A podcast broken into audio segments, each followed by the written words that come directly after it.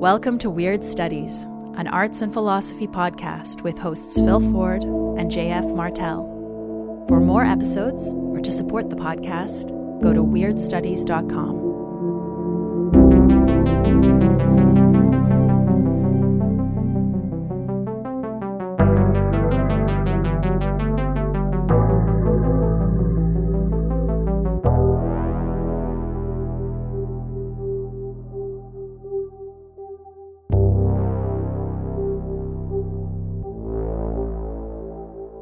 Welcome to Weird Studies. I'm JF Martel.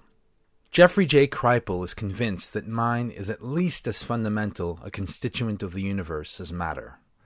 A growing number of scientists reared in the dominant materialist dogma are coming around to this realization. According to Kripal, many of these scientists change their worldview as a result of what Kripal calls the flip, a mystical experience so profound and transformative that it amounts to a kind of conversion the flip has whisked these scientists out of Professor Newton's billiard room and landed them in, well, there's no easy way to describe it. Mrs. Peacock's ballroom, maybe? Somewhere else, in any case.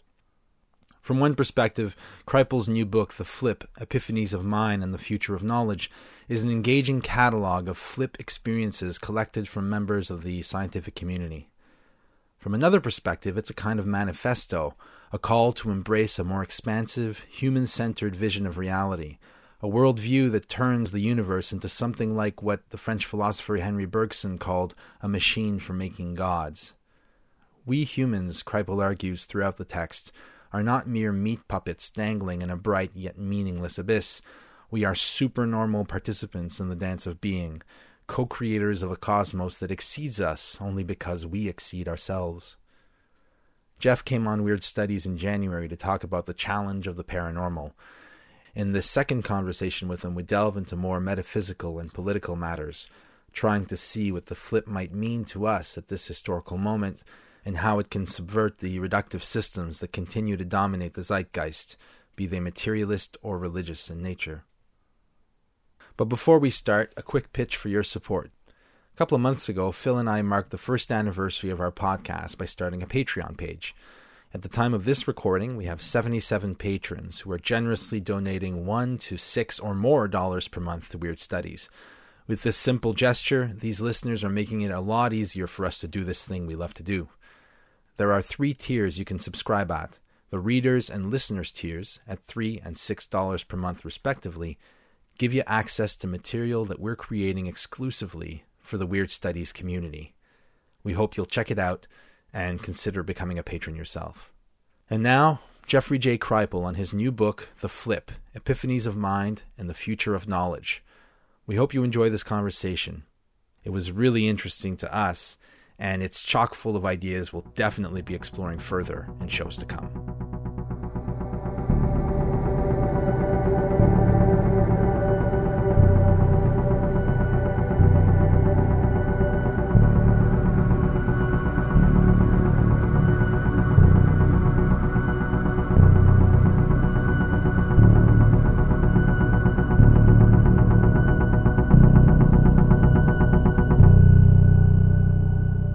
Book, you look at a lot of cases where, you know, a materialist got what you call flipped. Can you talk to us a little bit about what the flip means to you? How, how would you define that move? So I've been working with a lot of physicists and neuroscientists over the last decade and a half or so. They're all professional scientists, they're all working, and most of them are in the closet, by which I mean they're completely convinced that consciousness is somehow fundamental to the material or natural world and that it cannot be explained as a product of material processes that it's it's sui generis it's its own thing. It's like gravity. You can't explain consciousness by reducing it to anything else. It's irreducible. So i've just really become fascinated with these professional scientists and how they think and how they work and live in the world. And the book is really a kind of hymn to them. And what I mean by the flip is inevitably what happens is someone is trained in medical school or you know in a physics lab or something and they're socialized into this really rigorous form of materialism in which everything again is explained in chemical or molecular or atomic or now subatomic terms and they work with that worldview and just assume it to be true their whole lives until they have some life changing moment. And that can be a near death experience, that can be a psychedelic experience, that can be a spontaneous mystical experience at the touch of a charismatic individual or teacher. And all of these things appear in the book. And when they have that experience, it literally flips their metaphysical world. They now are completely convinced that actually mind or consciousness is fundamental and material processes are somehow emanations or expressions of this deeper form of mind or consciousness. And that's what I call the flip. It's a flip because it literally flips their assumed relationships between mind and matter. They once assumed it was all matter and mind is simply a product of matter. And now they see or are convinced that mind is fundamental and matter is reducible to mind. I, I gotta say that resonated strongly with me. And it's worth noting, I mean, the examples that you're giving are of scientists. And that is entirely appropriate because science is co- sort of the guarantor of the materialist story. You know, scientists are, as it were, its high priests, it's uh, the guardians uh, of this sacred tale.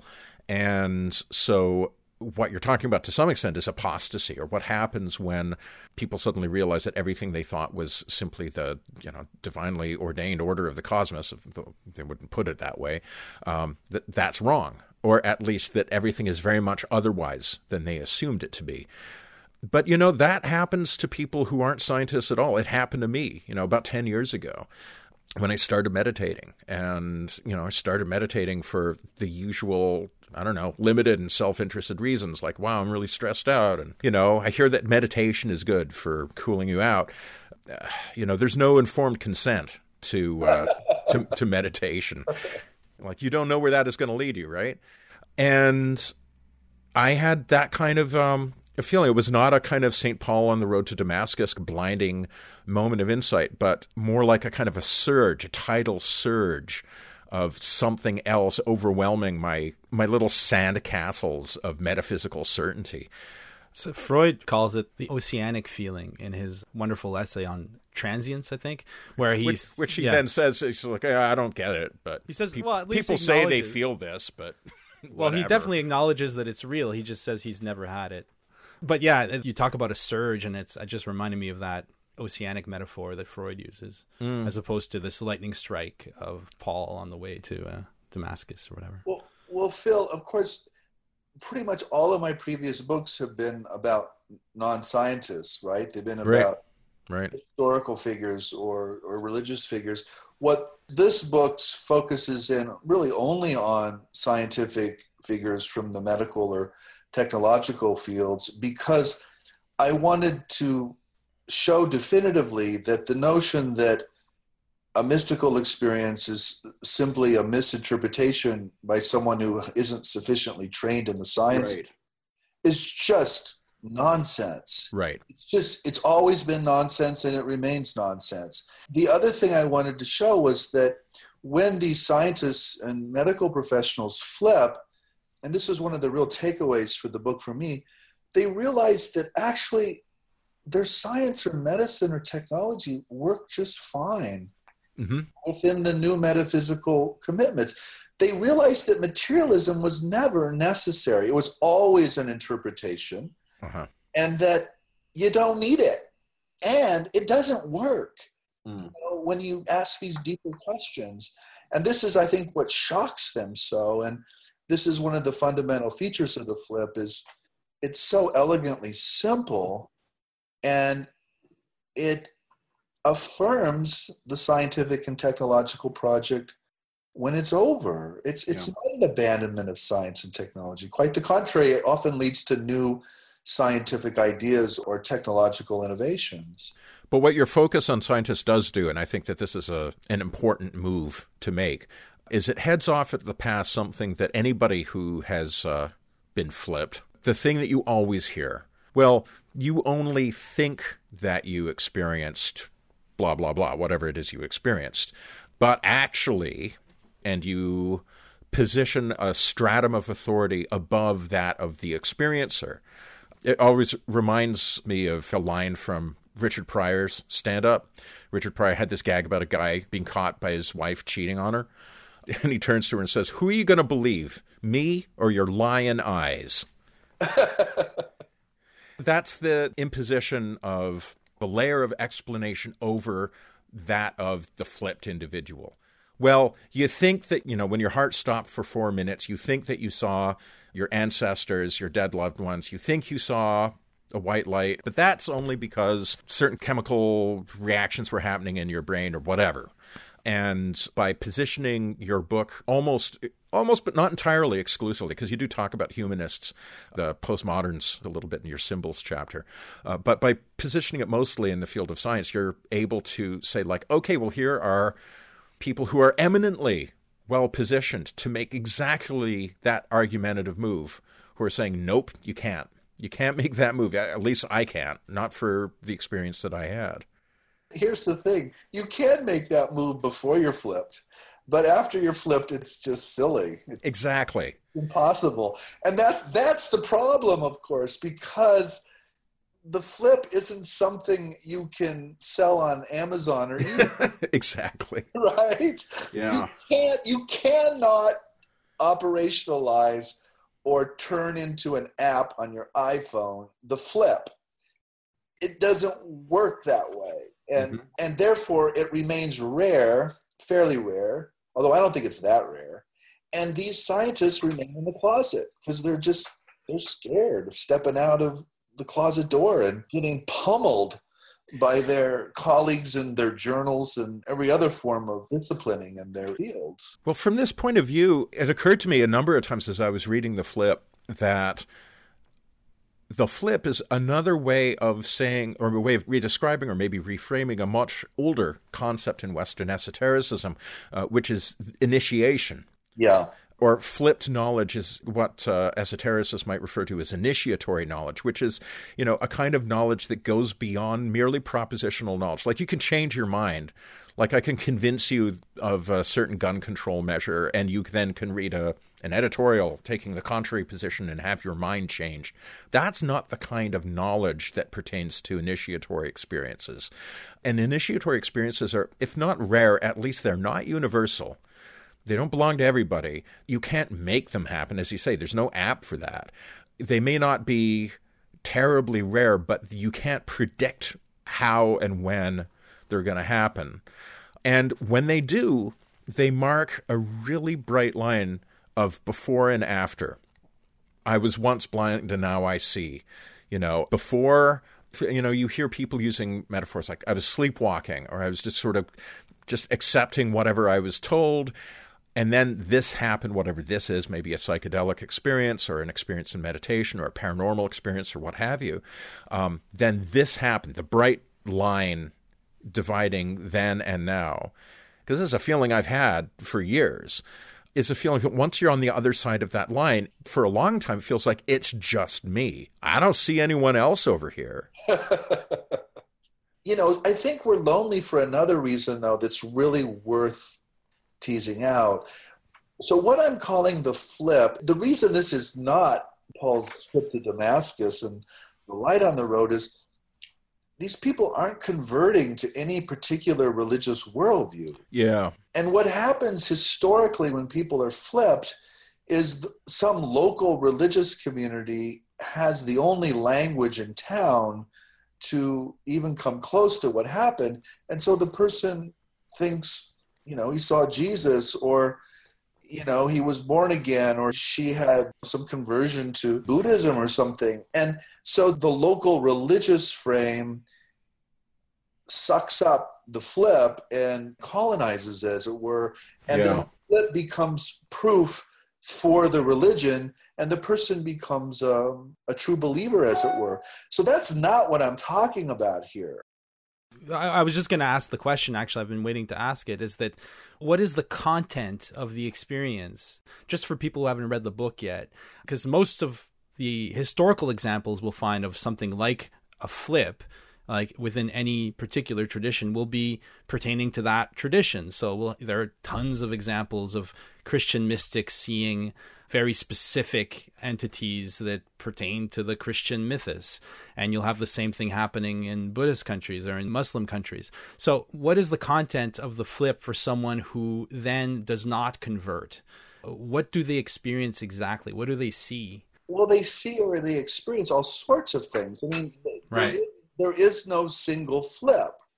But all of these experiences of the flip come with this kind of Gnostic or noetic punch that mind or consciousness is more fundamental than matter or the body. And so that that's the fundamental kind of punch. Now that can be expressed though in a kind of formless mystical experience or a very elaborate, you know, trip to heaven and seeing valleys and trees and glowing balls of light like even Alexander saw in his near death experience.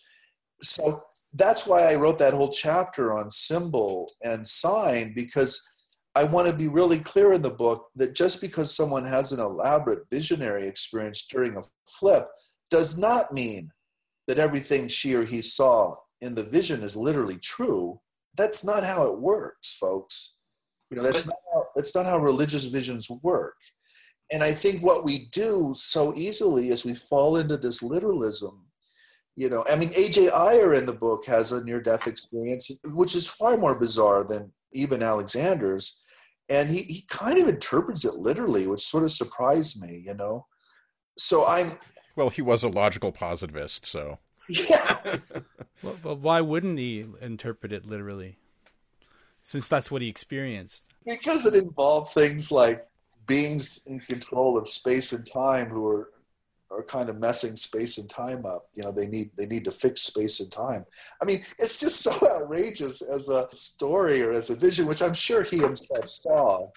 So we then land in this space of okay, how do we balance the sense that the person really saw something? I'm not denying what they saw, but how do we think about what they saw in relationship to every other flip or near death experience in which the individual saw something completely different. I mean, either right. either people are going to completely different other lives and falling into parallel universes that are structured in completely different ways, or the imagination is at work here and it's acting as a, a mediating function between what is being experienced and what the person is actually seeing or hearing. And you know, of course, I opt for the latter just because it makes more sense to me and it's simpler. Right. It might be wrong. I'm not terribly attached to it either. I mean, okay, if we want to live in parallel universes, okay, I, I don't. I find that a bit unbelievable. Right. But, um, but I think different people will land in different places on that. Right. And it, it is tricky when you start comparing visions and you're noticing that Rudolf Steiner paints the universe in this way, and it looks very different from when what Madame Blavatsky is saying and what uh, Gurdjieff is saying. So, what's the common ground that all these particular manifestations or interpretations of this level of reality? What's the common ground that makes them all? And you locate that in the idea that consciousness is fundamental.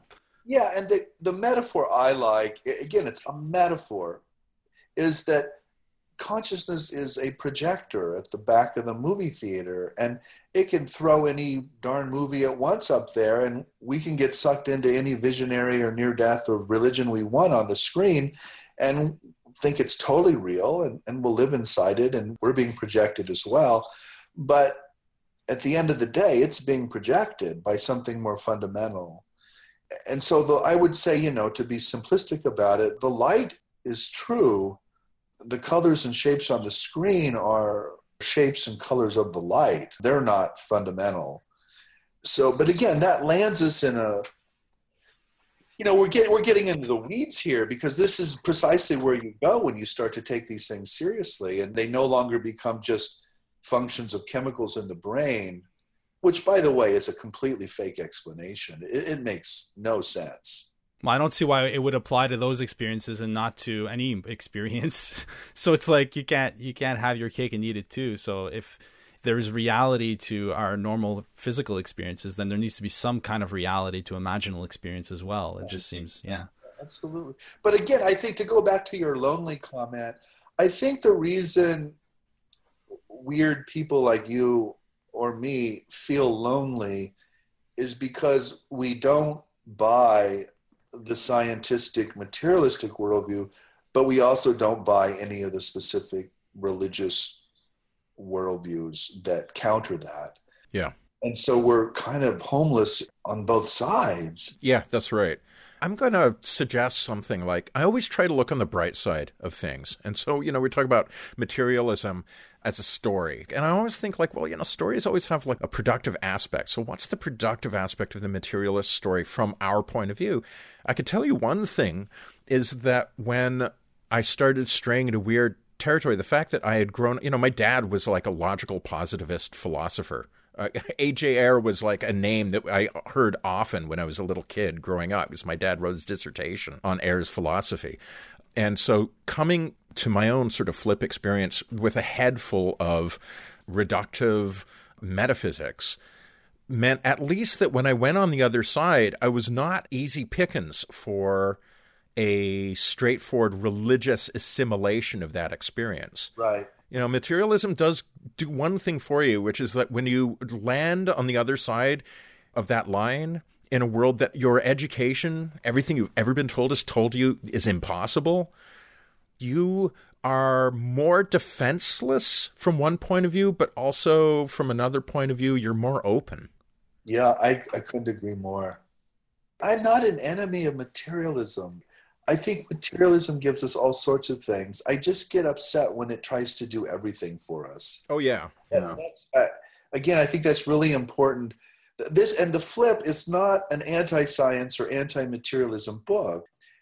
You know, it because you can flip from a materialist to a more idealist picture. You can also flip the other way, of course. And the whole metaphor of the flip presumes that these are two sides of the same coin they very much are related. The universe really is material, and the universe really is mental. And yeah. so you can flip back and forth between those perspectives, and they're both correct. Yeah. But they're both inadequate. And I think that's kind of what we're pushing up against today with philosophy of mind and neuroscience. Particularly, neuroscience teaches us so, so much about the brain, but has failed so spectacularly to give us a model of consciousness because there is no such model of consciousness. I don't, I don't think you can provide one. This is the so called hard problem, right? I mean, how many neurons do you have to connect before you suddenly have the spontaneous emergence of subjective experience? It doesn't make any sense. No, it's this is yeah. what we call the combination problem. Right. And really, the you know Chalmers' notion of the hard problem, I understood what he meant by it, but it's really not true either because a hard problem presumes you can solve the problem. Right. Right. I just I just don't think you can solve it with with those particular tools. I just I just don't. I think Chalmers came around to that eventually. Yeah. Yeah, I, he did. I actually write about Chalmers in the book as well. He he's moving more and more towards a kind of panpsychism mm-hmm. hmm. that I find really really attractive. Yeah, same here. Yeah. So can I can we just go back? I know we were getting in the weeds, but I have a, I have a question about the flip. So people experience this and they'll experience it in different ways. So we recently interviewed Stuart Davis, the musician, artist, songwriter from uh, Colorado. I know Stuart. And, yeah, I, yeah, he told us all about it. So so Stuart had an experience of a very specific entity experience, these praying mantis entities that yeah, we discussed I, I, at length. I heard, I heard, all about it. Right. so he's on the fence as to what is going on there. He's obviously already sold being a Buddhist and uh, integral kind of guy. He's already sold on consciousness as fundamental, and he was before the praying mantis entities came to him.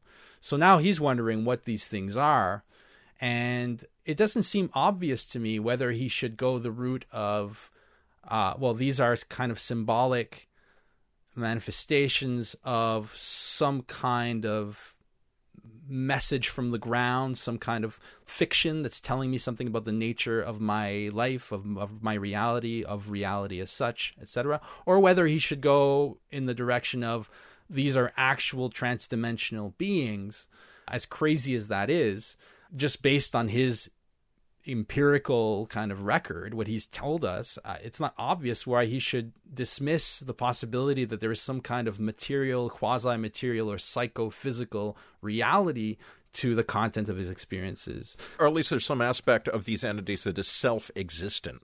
Exactly. Like they have some existence independence from him, so presumably some place that they are, quote unquote, yeah. uh, when he's not around to talk to them. Right. Uh, so how do we make that decision when we're confronted with a, uh, an extraordinary experience? Very carefully. Right. You know, so this takes us out of the flip. Okay. This is a topic that I have written a lot about and I've thought a lot about and will write about in the future, but it is definitively not the subject of the flip. But but let me just address it quickly. Where it does come into the flip is in the uh, Barbara Ehrenreich experience. Mm-hmm. Mm. Ehrenreich has a PhD in cell biology, and she's a very well known social feminist social critic. And when she was a teenager, she had this encounter on a skiing trip in Northern California with some kind of entity or form of cosmic mind that was inhabiting all the physical reality, including the teacups and toasters in a shop window in a little town. And you know, she describes this something as definitely other than herself. And she concludes at the end of her book, she doesn't really conclude, but she suggests that it's some kind of species in the physical environment that is interacting with human beings in these predatory but ecstatic ways she does not land on a kind of flip model of cosmic mind. She really lands on something much closer to what Stuart is talking about, although there's no visual component. You know, she doesn't see praying mantises or aliens. She she's basically raptured by this species that's entirely invisible in the physical environment.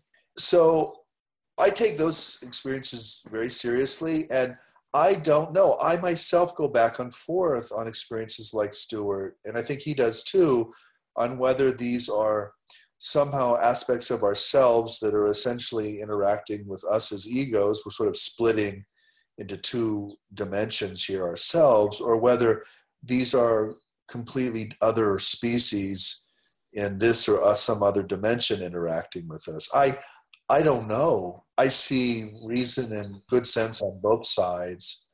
I call those biological gods as a way of, of sort of mm. capturing that phenomenon. And by that, I, I mean biological, not in the sense of carbon based creatures with blood and heartbeats and brains, but biological in the sense of some other form of living species that's probably not carbon based, but that lives in the cosmos with us. Okay you know that that's a hypothesis guys. That's not a conviction. Sure. I, I, don't know how else to make sense of those experiences. So for me that's just a, constant possibility that hovers in my mental landscape and that occurs a lot you know in cases like stuart's or, or barbara ehrenreich's. Mm-hmm. um, but it so let me defend myself a bit. You know in the flip i'm trying to talk to scientists and medical professionals and people in technology. And you know, the book is already weird enough, and you can't get into everything. You'll no, no, yeah, of course, yeah, yeah, of course. No, I wasn't asking it as a challenge. I was just honestly curious about if you have any ideas that pertain to that, and you do. And thanks for that. So I, I was just curious to know how one decides. Like, if someone's listening to this right now and then has a crazy experience later today. I guess, in a sense, the most parsimonious line of interpretation would be to treat such experiences as symbolic and imaginal rather than as literal and quasi physical, because then we at least can apply to those experiences the same kind of line of thinking that we would apply as mystics to any experience, right? So, and that's the idea in Zen Buddhism, the idea of makyo, which are things you'll encounter in meditation, but you don't pay any attention to them. You go back to the meditation because those things can detract from the full realization of the kind of pure consciousness or the sunyata, whatever Buddhism is trying to um, to make you realize. At least as my teacher put it, like they're suffering beings like ourselves. Exactly. And so they're no more less or more worthy of compassion than, you know, fellow human beings and worthy neither of our enmity nor our allegiance. Right. They're they're not the point. And yeah. I think that what you're doing in the flip is you're kind of talking about the point, right? That these experiences tend to come along with a realization of a kind of fundamental consciousness, and that's what matters in this book. Um, but but yeah. but in yeah. other books, I'm a terrible Buddhist. I'm a terrible Zen practitioner because I think the Makyo is significant. I couldn't agree more. Yeah. So I don't think we should be ignoring these things. But of course, I'm not a Buddhist and I'm not a Buddhist teacher. I'm trying to understand what religion and the human being are. And so my goals are different and so the methods are different. I struggle with this. I, I will say this at the end of the day, and to get back to your, your simplest point or the simplest answer, is that this is somehow us splitting up into different beings, right. like in a dream. At the end of the day, every single experience that we can talk about here, probably ever, is an experience of a human being. And so there are good reasons to suggest that all of these experiences are somehow expressions of whatever human nature is or whatever human consciousness is. There might be real alterity here. There might be truly other species interacting with us, but we actually don't know that. All we really know is that human beings report these experiences, and therefore they're describing something about their own consciousness and can't really say for sure about the consciousness of the mantis or the alien or the god or whatever it might be. Mm-hmm. So I, you know, that's kind of my fallback point. But again, I'm not certain about it. I do know for certain that human consciousness can split into multiple personalities, into multiple presences, and multiple beings. And that happens. We can do that. So I know that's the case. I don't know whether these particular experiences are examples of it or not, but I know that the human being can, in fact, do that.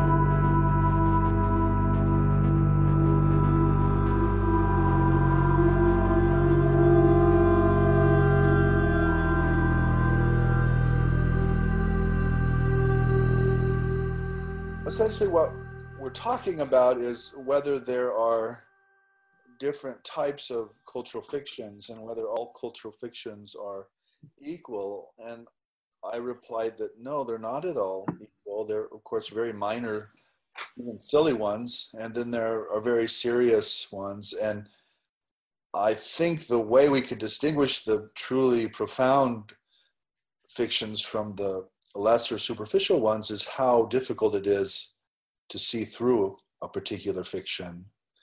I'd suggest that, you know, materialism or the philosophical belief that there's only matter and that we're essentially just meat machines is the reigning profound fiction of Western society.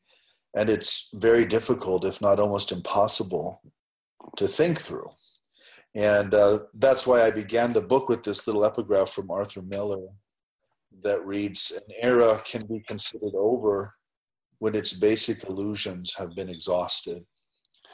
Uh, certainly, our own illusions around materialism have not been exhausted, but the book is about these moments in which individual scientists and medical professionals do in fact see through the illusion and so i take those moments very seriously. And, and as you know maybe a barometer check or a a read of where the culture might be going if we take those up.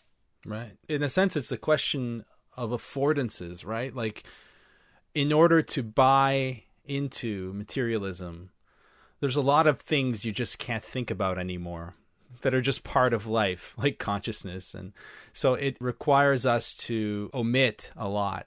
So it, it's as a fiction, it has less affordances than, say, a particular mythos that at least acknowledges the existence of all these so-called secondary qualities and the whole stratum of consciousness and all that at least those things are integrated into the overall theory which makes the fiction more powerful and gives it more explanatory power maybe not ex- physically explanatory, but at least in terms of making sense of life. You know what I mean?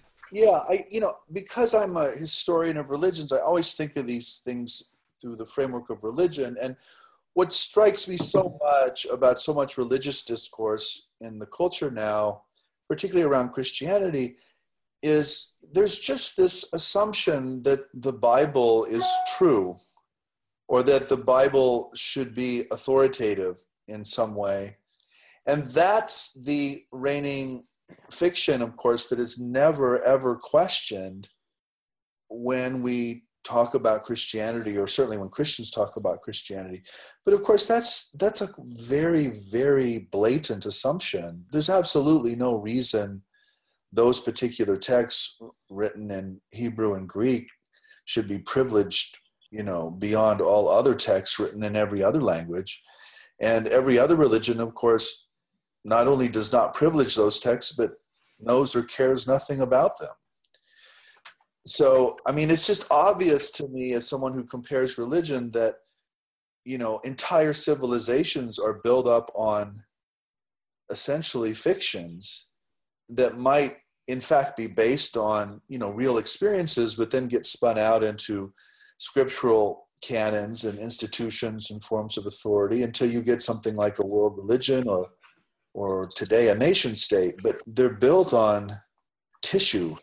Right. One can easily see through with enough training, I suppose. I, I shouldn't say that because obviously most people can't see through them. And, yeah. you know, I walk around in the world just kind of stunned that I just feel so alone. Yeah. I know I'm not alone. I know lots of people see through the fictions that go on every day in the media and the public discourse, but uh, you know, you still feel alone. I sometimes wonder if the great motivation behind almost all intellectual work in the, I don't know, the sphere of the esoteric, or what I like to call the weirdest sphere, uh, a neologism that works because I don't have a better word for it.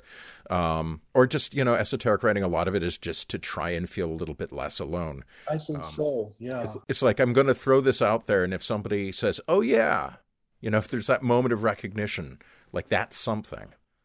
Yeah. I was just visiting this astonishing couple in a little town near me here in Texas, and they had read some of my work and were, were using it in their own lives. And they had me over for lunch, and I walked into their house and it was just this incredible labyrinth of books and icons on every conceivable esoteric subject. And you know they were looking to me for advice and they're living in this culture that is just so robustly not any of that and would in fact give considerable pushback. And they they were asking me for advice. And the, the one thing i tried to say to them is please please please don't confuse lots of people coming to your community with truth.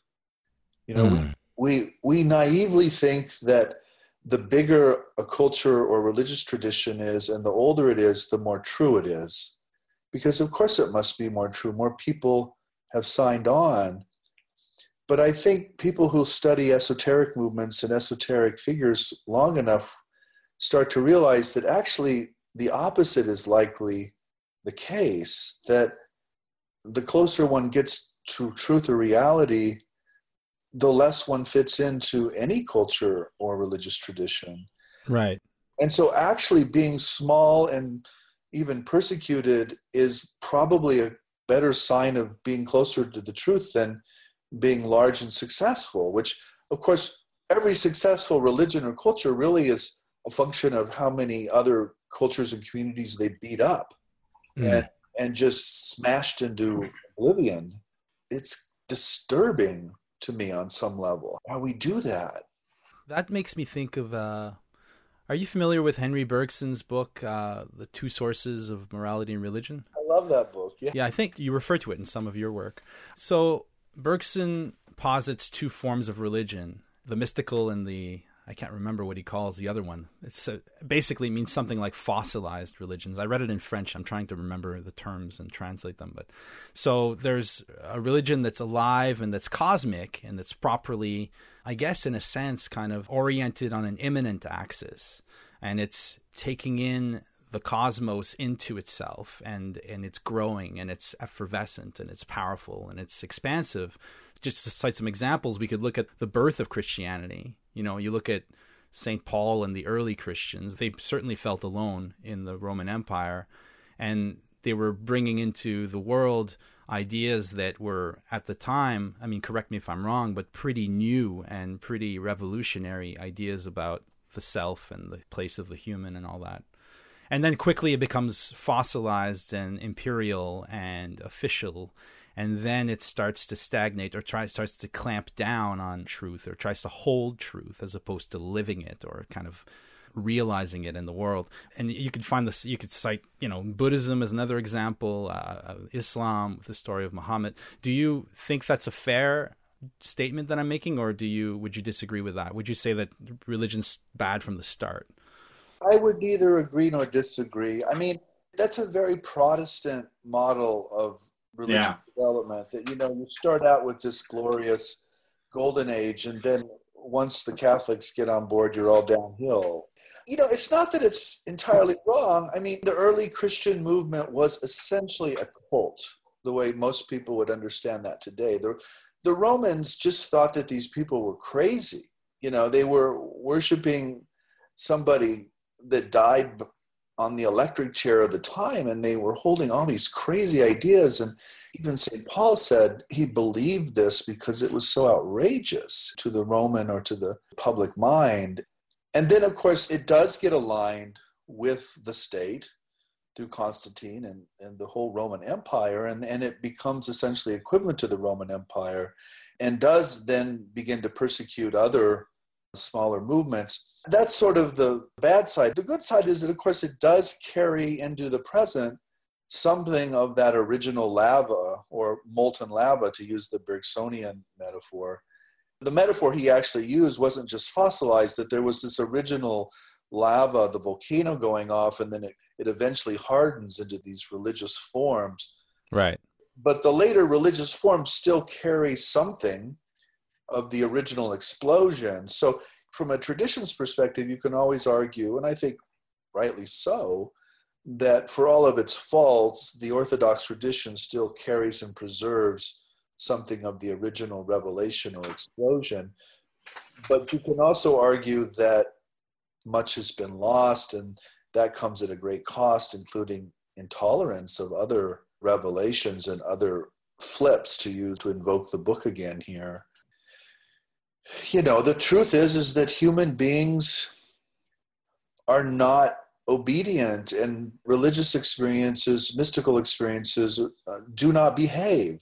They don't follow our cultural scripts. They're always doing things outside the script. And that's what makes them so darn creative and so darn scary to those who are in power or who are trying to control or preserve a tradition. So I or just scary period like for whatever reason I'm thinking of the great act of disobedience of the 20th century to me is the invention of the atomic bomb. Yeah. You know, Promethean is the word that's always attached to that. You know, Prometheus is this archetype of the human.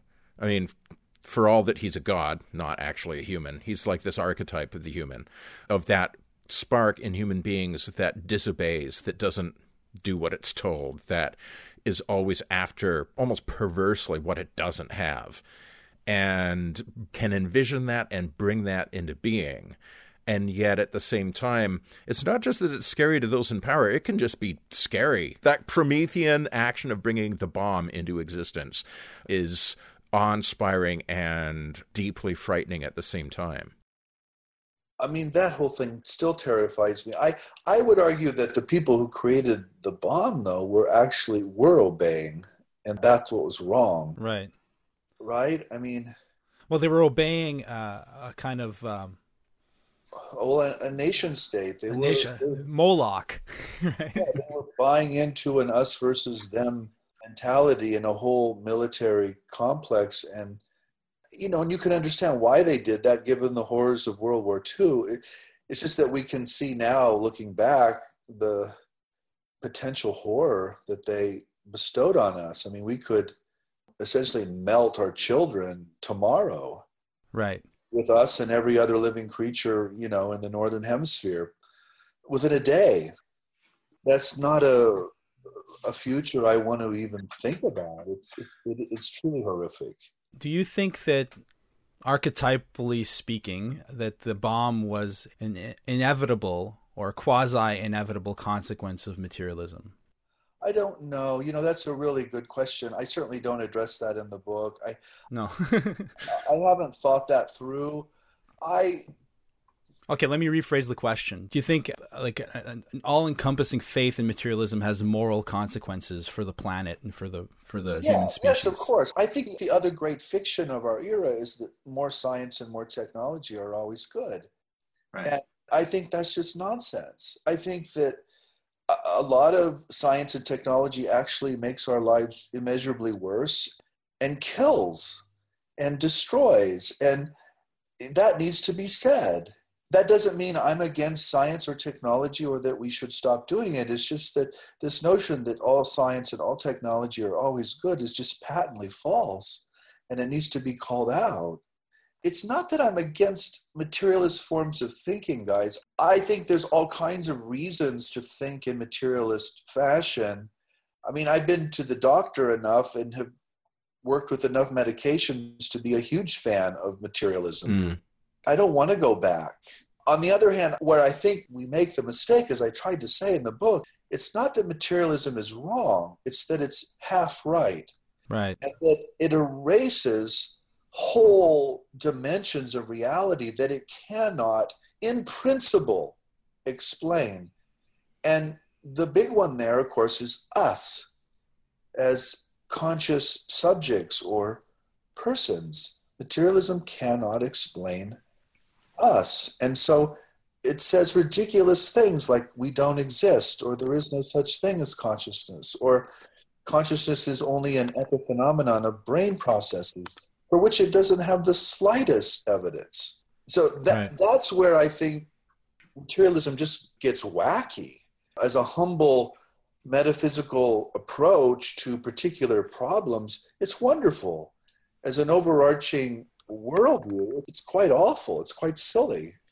I'm trying unsuccessfully to find the title of a book that I was reading about the other day.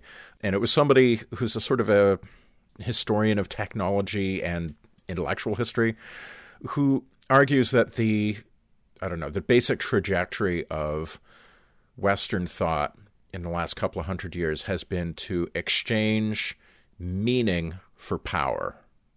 And that I thought was interesting, is again, this allows us to kind of take a step out of thinking of um, necessarily in terms of isms and thinking that isms, for example, materialism, you know, wears the black hat, and trying to think of maybe, well, getting back to what we were talking about before, stories.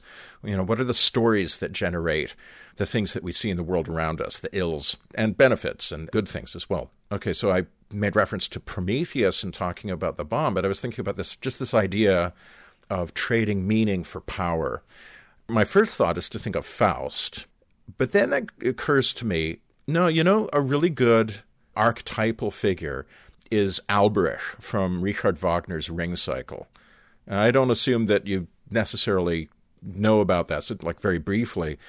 The whole story, it's this tetralogy of operas that Richard Wagner wrote over a period of 25 years from about 1850 to 1876.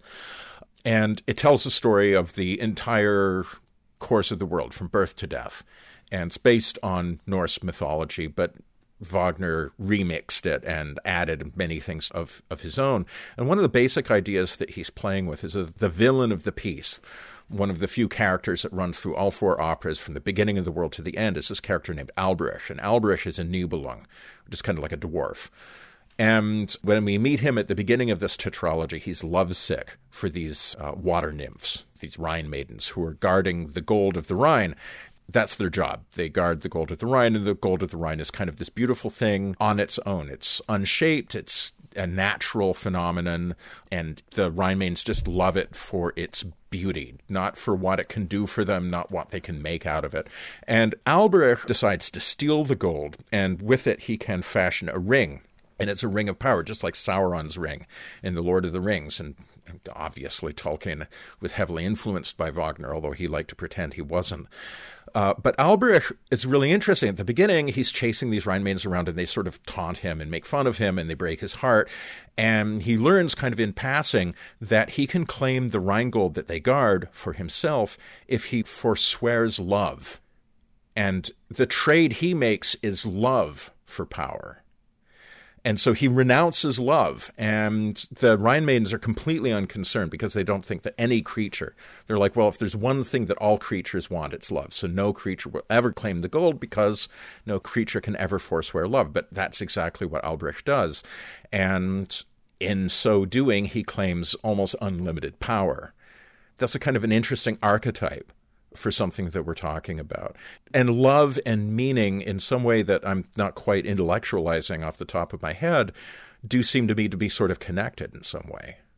Right. And of course, that's how science works, or how it began, you know, from Galileo on, was an agreement that we were essentially going to talk about mechanisms that we could test and empirically observe and then test again. And we were not going to talk about things we couldn't test, like the subject or the soul. Right. So it was this turn outwards to study things that can be manipulated toward practical ends, which is your power, and a systematic looking away from the soul or from what you're calling meaning. Mm-hmm and I think that's exactly right. I think that's what science and technology are are really effective tools to create more and more sophisticated forms of power to manipulate the physical world, but they proceed precisely by refusing to ask questions of meaning or why we're doing that or who's doing it or what is this form of consciousness doing the science? You know who are we? None of those questions can be asked in principle. There's a deep irony that we've talked about on this show before in this modernist turn in trying to subtract ourselves from the order of nature completely we get to take on a role of power over nature right? We get to try to control. And materialism has tended to try to eliminate any sort of human exceptionalism, right? Humans are not exceptional. So basically, even our own bodies become part of the order of nature that's measured. And everything that we can't measure, as, you just said, is basically just omitted or, or ignored or dismissed. But of course, the whole project seems to require at least a recognition that humans are exceptional enough to do this to begin with, to measure the world as such. And how can you explain the exceptional capacity of the human mind to develop and to implement materialism without saying that there's something unique and special about the human? How could the human just evolve out of just the random processes that materialism insists on and randomly gain the ability to develop modern mathematics? Do you, know, do you understand what I'm saying? The weird irony in there is that it's still maintaining a kind of human exceptionalism. Yeah, it doesn't add up. Yeah, it's weird. Yeah, you know, this one of the things I try to articulate in the book is that science itself is human. Science right. is an expression of human beings, and so the ultimate ground and explanation for all of science is human consciousness. And if we're not going to address that, then we're never going to understand what science is. we might be able to make refrigerators and cell phones, but we're not going to have a clue how we're doing that or why we're doing it.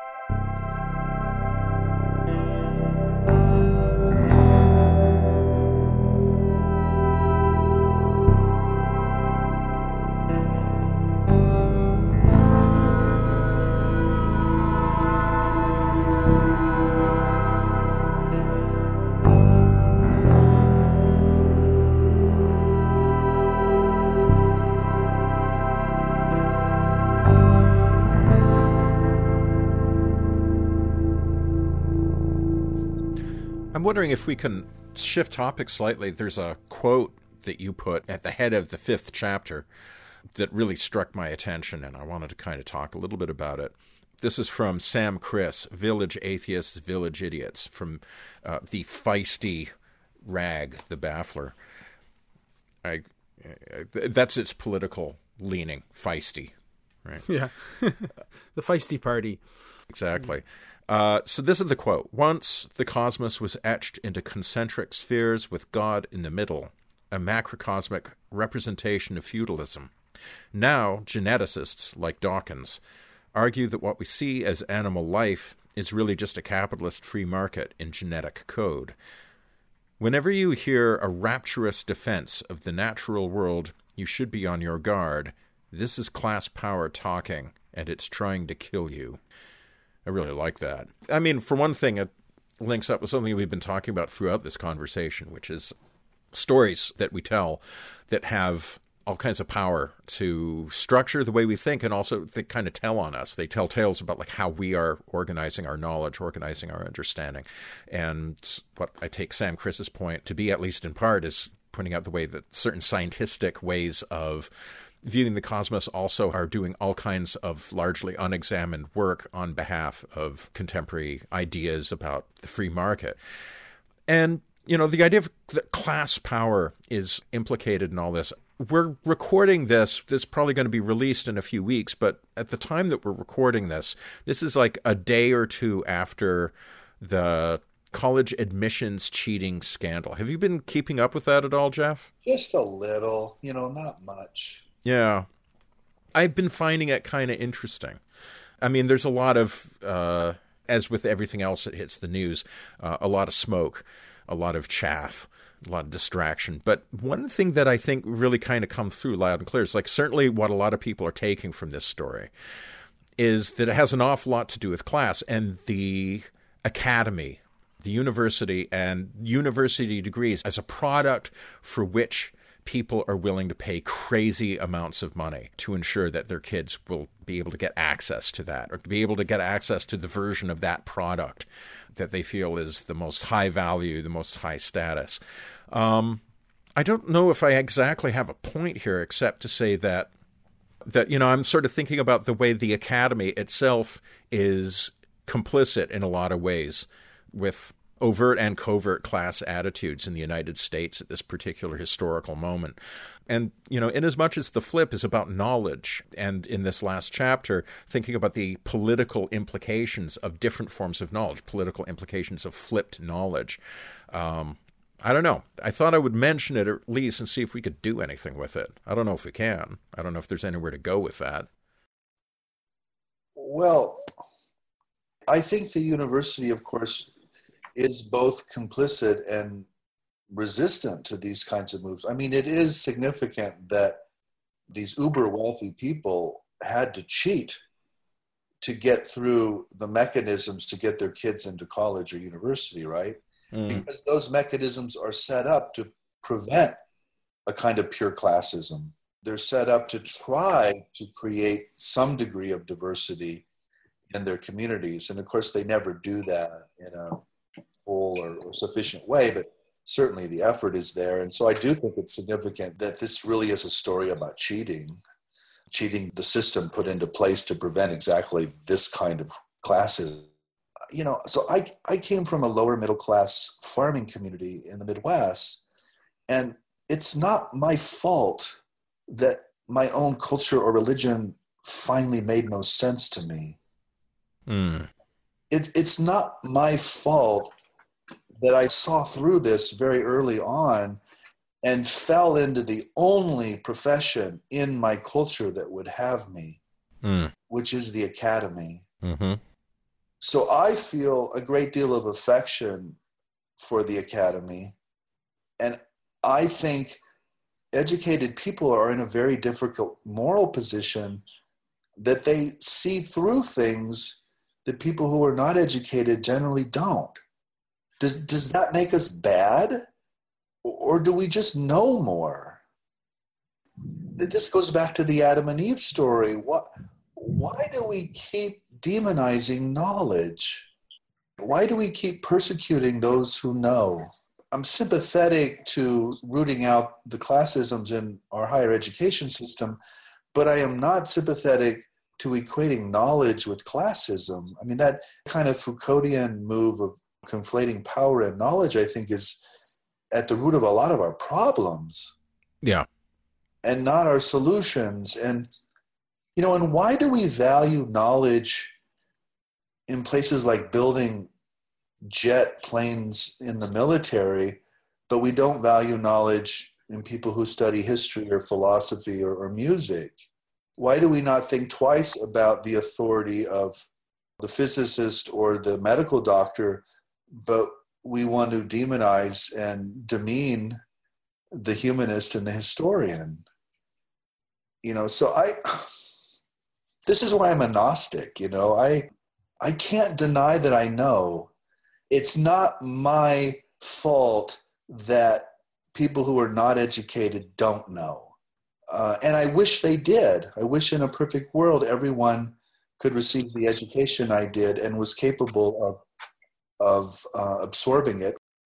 And so I think forms of knowledge lead naturally to forms of elitism that are inevitable, um, but again, are not the fault of the knowers. You just said Gnostic, that this is why you're a Gnostic. And uh, this is very interesting to me because I think that there's obviously a strong Gnostic streak that runs through your writings and that I think is embedded in, at least in the conversation that we've been having about the flip as a kind of initiatory knowledge, something that you were saying before. It's not universal knowledge. There's never going to be an academy of flip studies. There's, it's never going to be a curriculum. It's never going to be something on a standardized test. And it's a kind of knowledge that does impose this weird kind of Gnostic burden. As you say, you're not guilty of knowing, you just know. It's not your fault that you know, and it's not your fault that you know and that there's a line separating this sort of like on the other side of the flip and the near side of the flip.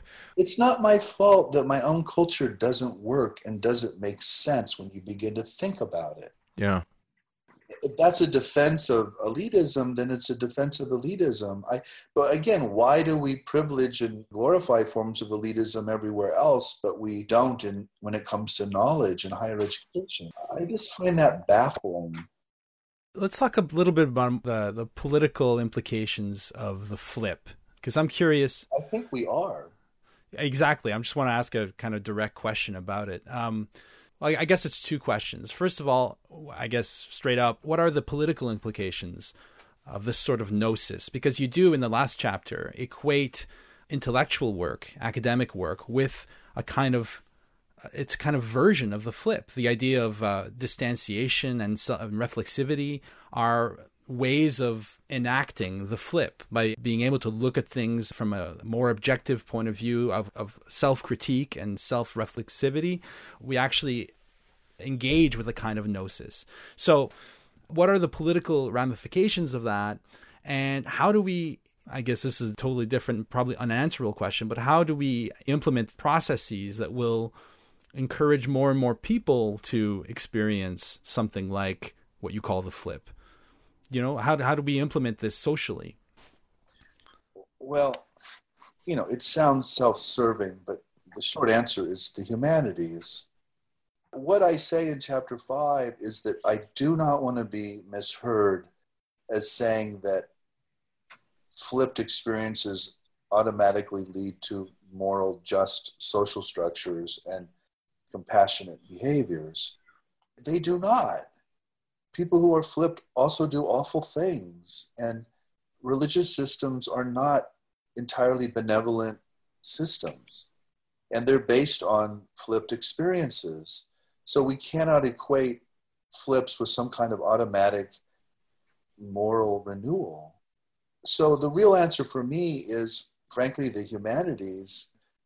And by that I mean learning how to be suspicious of our own deepest convictions and beliefs, learning how to step out of ourselves and to take other worlds, other cultures, other peoples, other communities seriously, but not as absolute truth either, learning to question everything. And so I see the humanities as one immense instantiation of flip forms of knowledge that has become institutionalized and can be effectively taught to large, large numbers of people, some of whom will experience mild or robust forms of the flip while engaged in that study.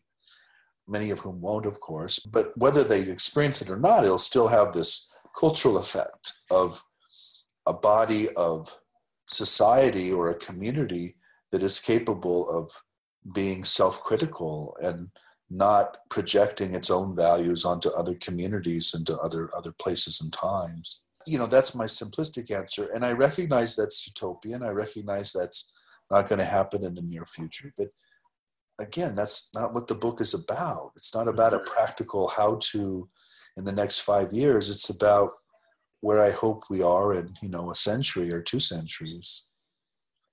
And clearly if you've flipped and recognize that consciousness is fundamental and all of our social, national, and religious identities are built upon that base or foundation, then you will privilege our humanity and not our national or religious or cultural identity. And that will lead, I think, automatically to all kinds of public policies and behaviors that are precisely the opposite of what you're seeing now. Do you think the flip makes people more progressive, more liberal? I think overall it will. I don't think it will in every case. I, as I say in the book, I do think there's something innately liberal about education and particularly the humanities, but I don't think you can say that for every single human being or case. And I think there's a lot in conservative intellectuals I really admire. Um, hmm. I don't think it's just some kind of mechanical, automatic liberalism, you know, that does become a kind of political correctness that is, I think, really restricting and dangerous. And I think we've seen its fruits in the last election. I think that's part of the problem is we've abandoned any real criticism of our criticisms. Yeah, strongly agree. You, you know, I, I think it's clear from our conversation. This was a great conversation, by the way. Thank yeah, you. I thought so too. Yeah, it was fun. I I think it's a great conversation because it, it expresses on for all three of us that these kinds of questions are cries of the heart, and they came they come out of the depths of our own lives and our own experiences in our own communities. You know, I mm-hmm. think too often intellectuals are framed as some kind of heartless cognitive computers in some ivory tower that don't care. And I just, again, it's just flat out wrong. The intellectuals I work with and interact with are all people like you uh, or me. We came out of families, we came out of cultures that we just ran into in a kind of, you know, like running into a wall. And we're just doing our best to try to put the pieces back together and, and reimagine some better future not just for us, but hopefully for everyone. And I think that's another feature of the humanities. It tries to expand this notion of us into, into everyone, ideally. And, and that again has profound political consequences.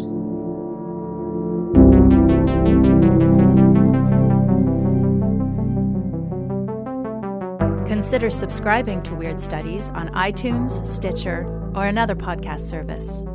You can also follow us on Twitter or support us on Patreon. Music for the podcast is composed and performed by Pierre Yves Martel. Thank you for listening.